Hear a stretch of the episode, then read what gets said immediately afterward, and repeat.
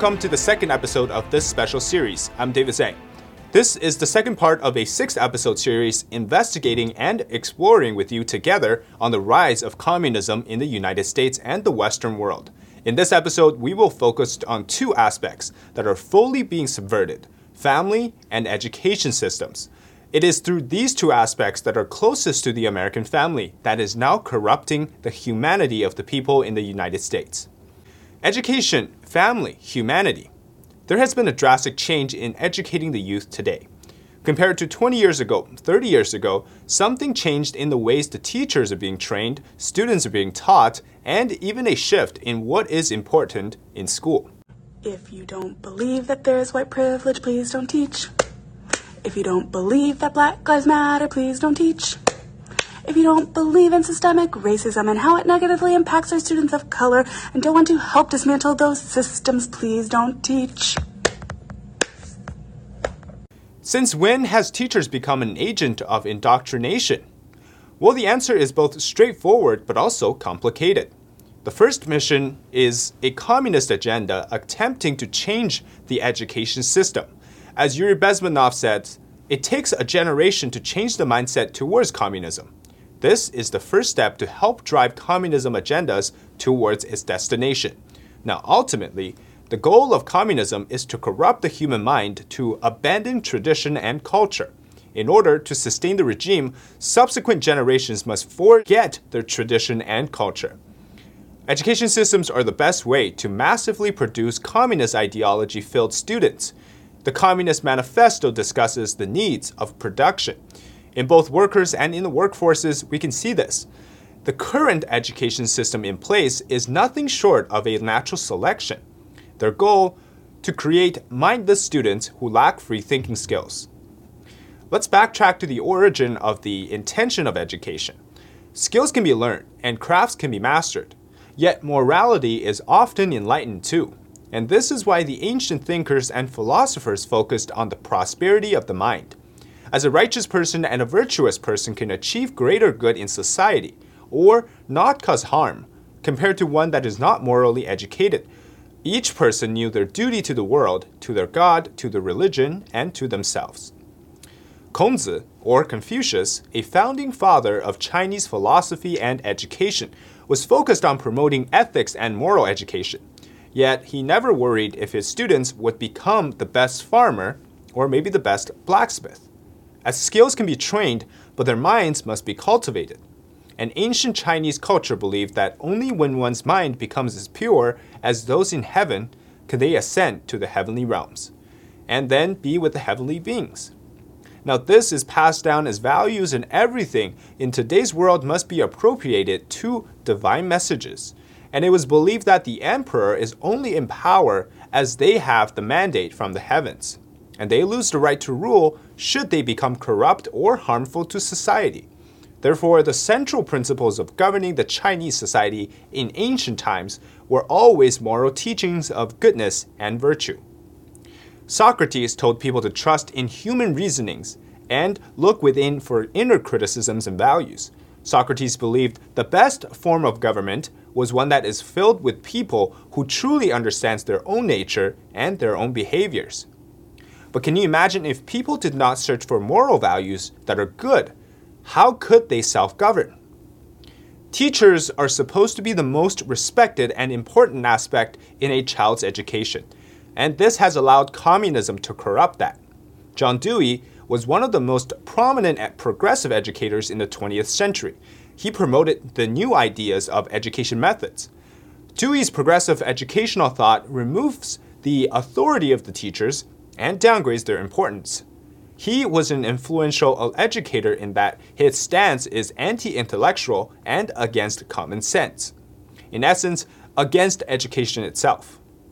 He promoted a common method of education which is widely employed now, called student centered learning. And Dewey also widely promoted Darwinian education principles and criticized the traditional philosophies and education theories.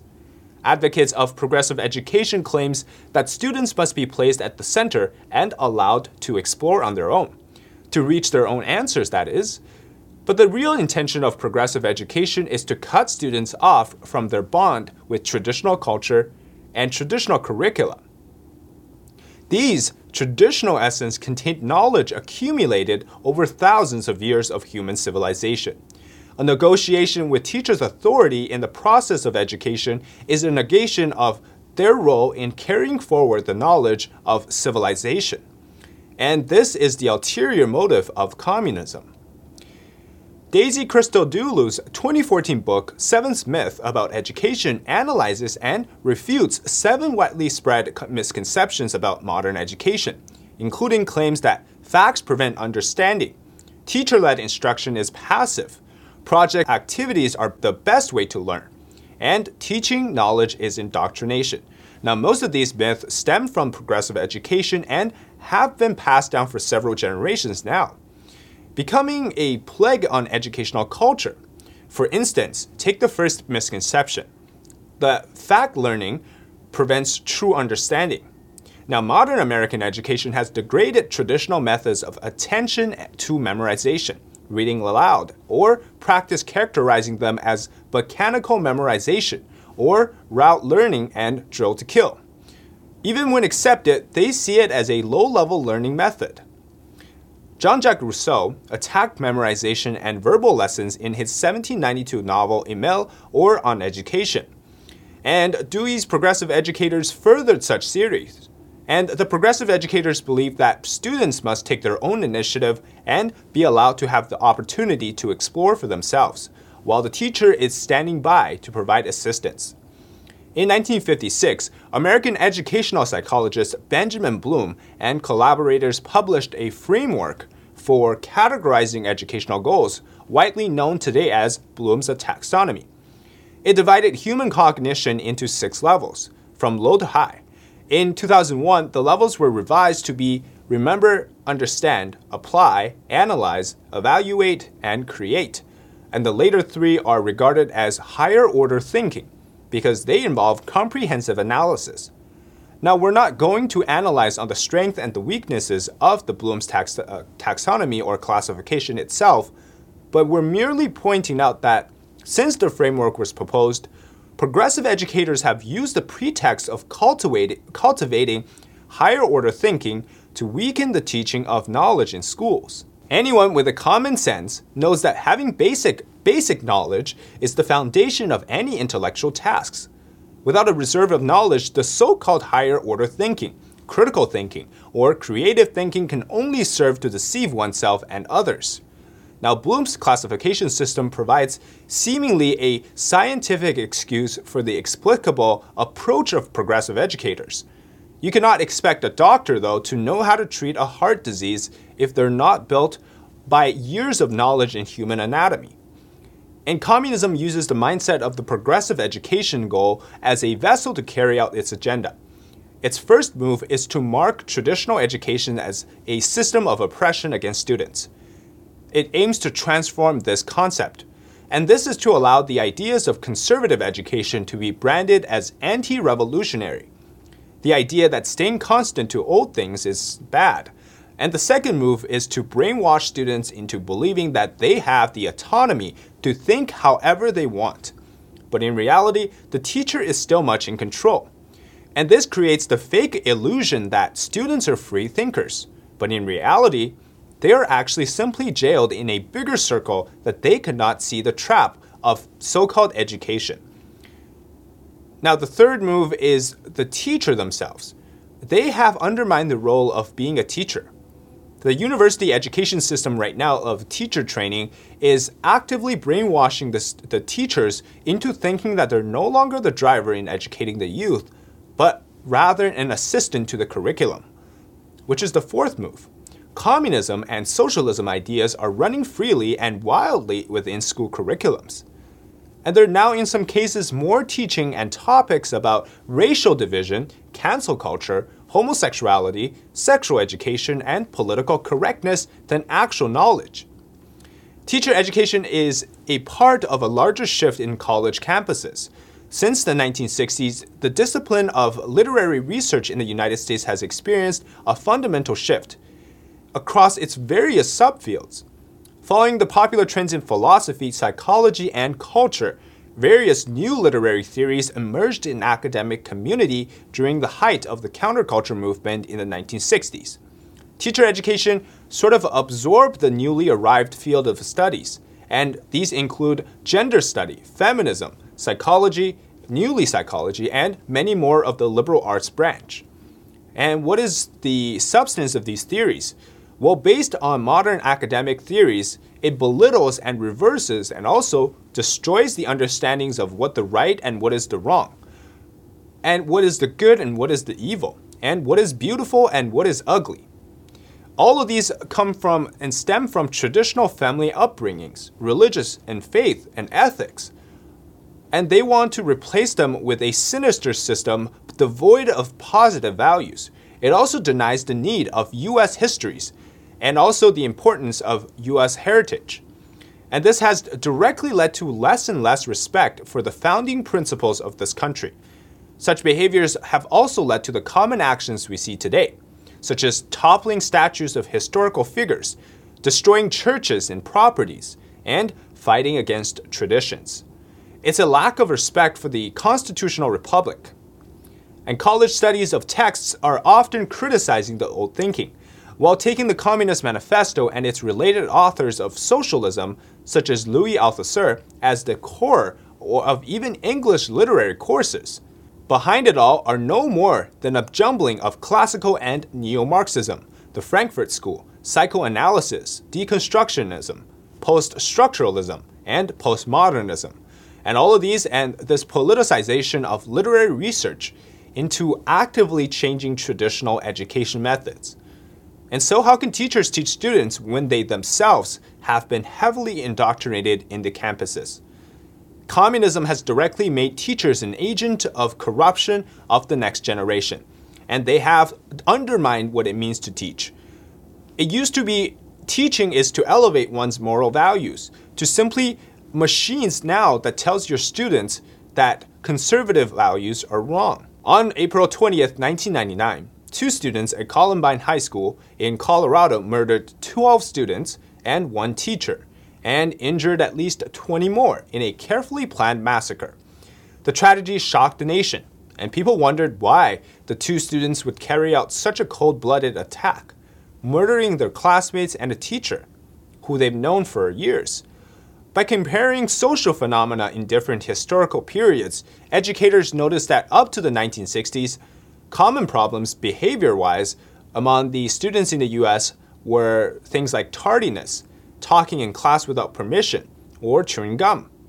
After the 1980s, there were worse problems like excessive drinking, drug abuse, premarital sex, pregnancy, suicide, gang activity, and even indiscriminate shootings which have now since increased in frequency from Columbine. Now, these downward trends are a concern to millions of Americans in the United States and in other countries as well. But few actually understand the roots of the, these developments. And no one is able to prescribe an appropriate treatment for the disorders they so call.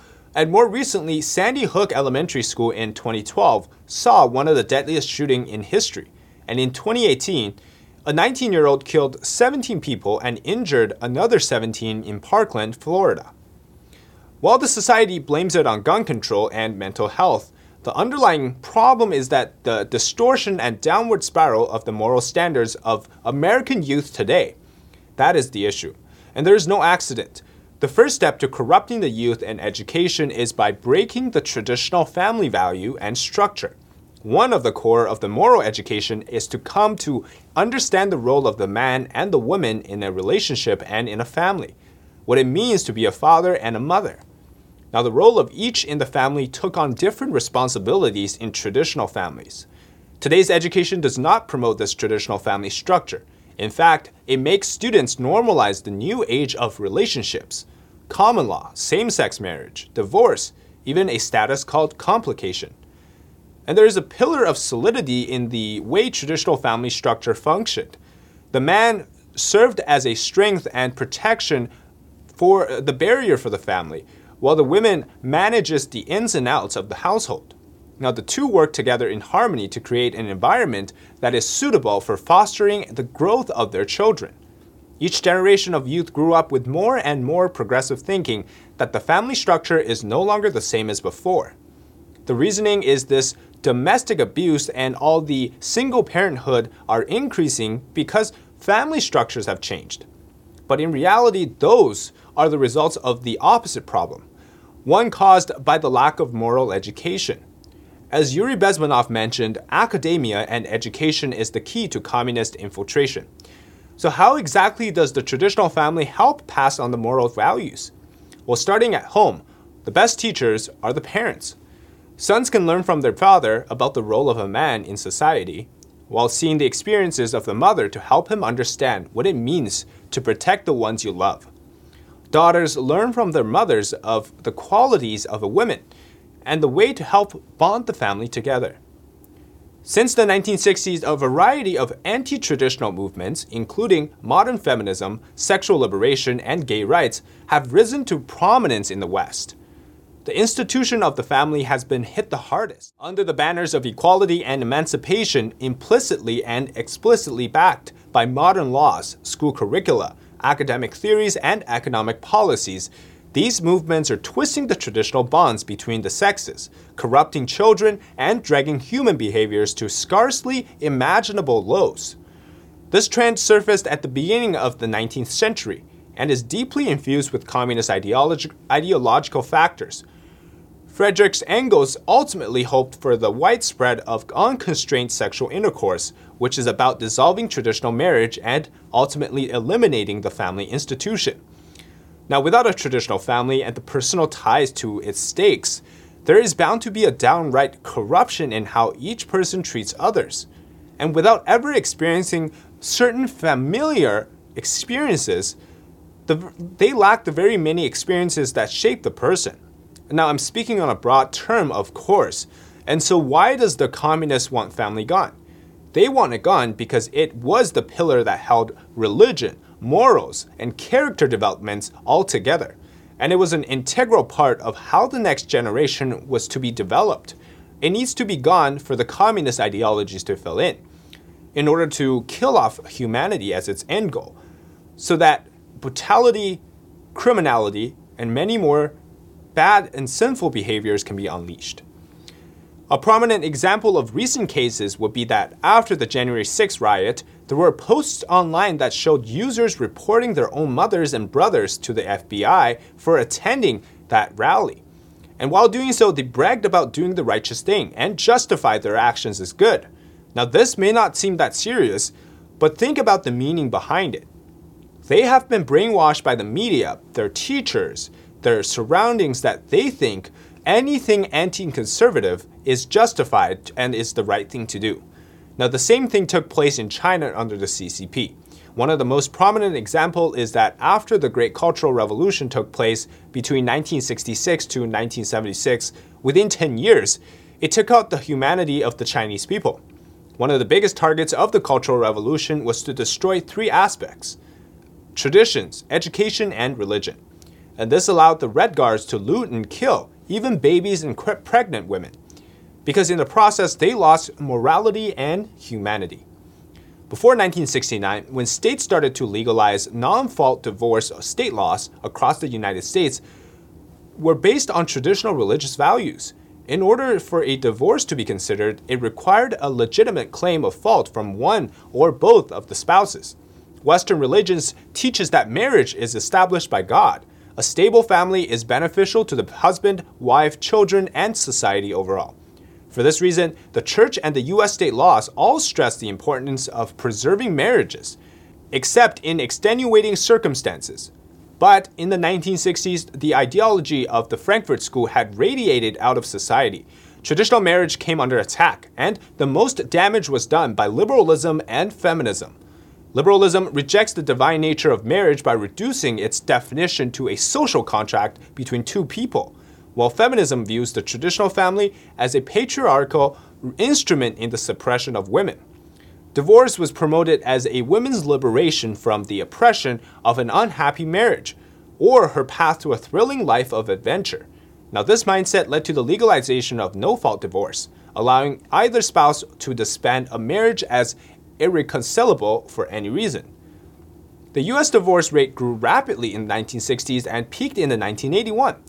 For the first time in American history, more marriages were being ended not by death, but by disagreements. Of all couples wed in the 1970s, nearly half would divorce, compared to about 11% in the 1950s. Advocates of sexual liberation believe that sex should not be limited to the confines of marriage, but unwanted pregnancy presents a natural obstacle to this sort of lifestyle. Contraceptives may fail, so the promoters of unrestricted sex took up the cause of legalizing abortion. The official report from the 1994 UN International Conference on Population and Development in Cairo stipulates that reproductive health implies that people are able to have a satisfying and safe sex life, that they have the cap- capability to reproduce and the freedom to decide if, when, and how often they do so. At the same time, feminists introduced the slogan, My Body, My Rights to argue that women have the right to choose whether to give birth or to kill their unborn child. The debate expanded from allowing abortion under special circumstances to giving women the power to end human life due to personal inconvenience. By accepting abortion, people have been led to the permit to murder babies and, at the same time, abandon the traditional understanding that sex is for procreation. All this has led to the mutual respect between men and women drastically decline. One of the core of the traditional family in the Western world up until the 1960s was actually also religion and religious backgrounds of the family. It used to be proud for people to speak about their faith and that their family had maybe a deep Catholic or deep Christianity background.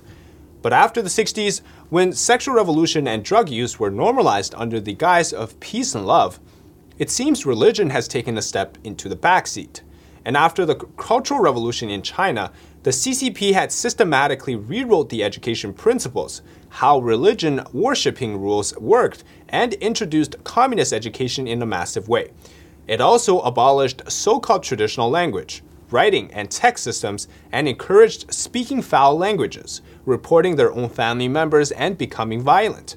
All of the while becoming atheist and thinking that divine do not exist. Since the 60s, Chinese people have lost very much of their core moral values. Current Chinese culture, much of it is just a shelled remnant of the past.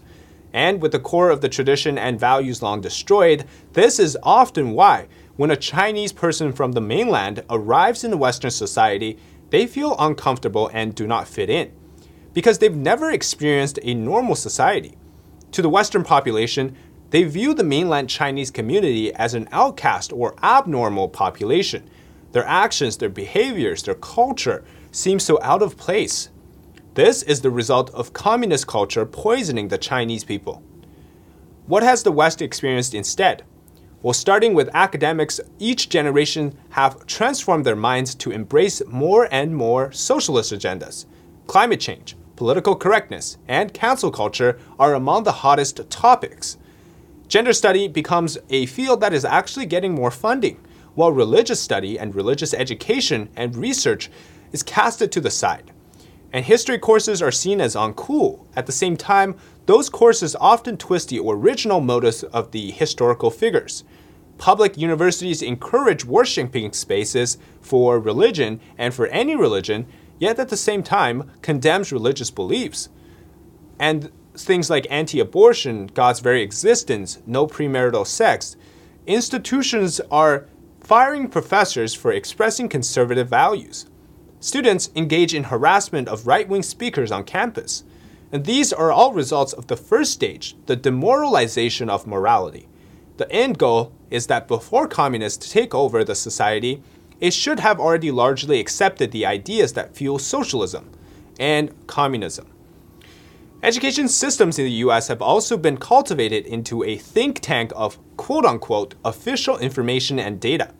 And this is where the left and big tech gets all of their fact check information and so called facts from researchers and scientists. This is the basis for cancel culture, political correctness, sociological debates, and much more, in the grand scheme of reaching communism.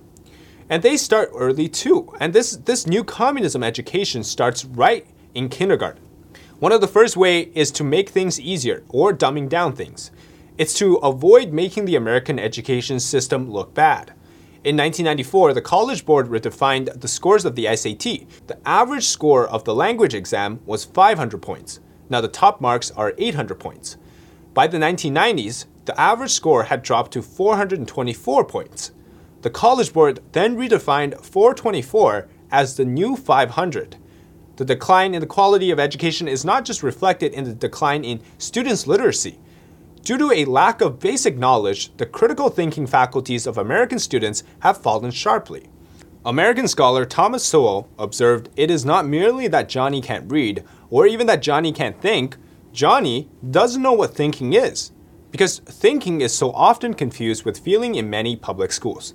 Why does it require students to fail at thinking? Because it's easier for them to accept that the indoctrination of socialism and communism is the easier way. This lack of thinking goes with um, towards higher education on college campuses to prepare them for pretty much any types of liberal education courses. And this has caused much of the college campus to become a cesspool of left leaning student bodies. Another big aspect is sex education. Traditionally, in both the East and the West, sex has been seen as a taboo topic in public. According to both traditions, the divine established that sexual conduct must take place within marriage. All other forms of sexual conduct are considered promiscuous and sinful, violating the divine standards of morality. Now, this makes sex and marriage inseparable, and sex can't be a matter of public discussion in a properly functioning society. Now, in a traditional society, the youth received education in physiology, and there was no need for today's version of sexual education. The modern concept of sex education was first introduced by Hungarian Marxist György Lukács, founder of the Frankfurt School of Social Theory and Philosophy. His purpose was to completely turn traditional values and Western values upside down. In 1919, Lukács was appointed Minister of Culture in a short lived Hungarian Bolshevik regime. He developed a radical sex education program that taught the students about free love, and that marriage was outdated. In the United States, Alfred Kinsey, financed by the Rockefellers Foundation, published his best selling Kinsey Reports, two books titled Sexual Behavior in the Human Male and Sexual Behavior in the Human Female. This was done in the 1940s. And in early 1950s, in his since debunked research, he used pedophiles to conduct sexual experiments on infants and children. McKinsey's idea that children are sexual beings from birth and must be explicitly educated in every manner of sexual activity is the foundation of modern sex education. The sexual revolution of the 1960s annihilated the remaining traditional Western cultures. Ratings of sexually transmitted diseases and teen pregnancy began to rise rapidly. In today's US education, there exists two types of sex education curriculum. One based on religion, and its aim is to practice abstinence until marriage. The other is the public school adopted curriculum. In the later one, the idea is to justify that it is that students are inevitably going to be experiencing premarital sex anyways, therefore, it is much safer to teach them. It is undeniable that social morality, gradually, especially towards the attitude of sex, has deviated far from traditional faith based morality. And the media and the internet are flooded with pornography, and, and all these content are dragging children towards the edge of the abyss. In today's educational field controlled by atheism, most public schools that follow value neutrality don't want to or don't dare to teach children that sex outside of marriage is immoral, nor do they teach children right from wrong based on traditional moral principles. Lastly, I want to briefly touch on the effects of pop culture and entertainment and how that has had an effect on family and the young as well. As a supplemental corruption, I guess, Hollywood was drastically transformed in the 1960s as well. The way films were produced and the content it was produced. From traditional film topics like love and romance, it has now mutated into glorification of killing, mutilation, sexual freedom, partying, and drinking. Video games justified gory and spontaneous killing as the main goal of the protagonist, while music and art emphasized the desire for money, drugs, killing, women. All this has helped to contribute to the rise of communist ideology and thinking, and the complete destruction of family and humanity. Thanks so much for watching tonight's episode. The next episode will be released on Friday of the following week. Thank you for your continued support of Beyond the Noise. Have a wonderful evening. Take care.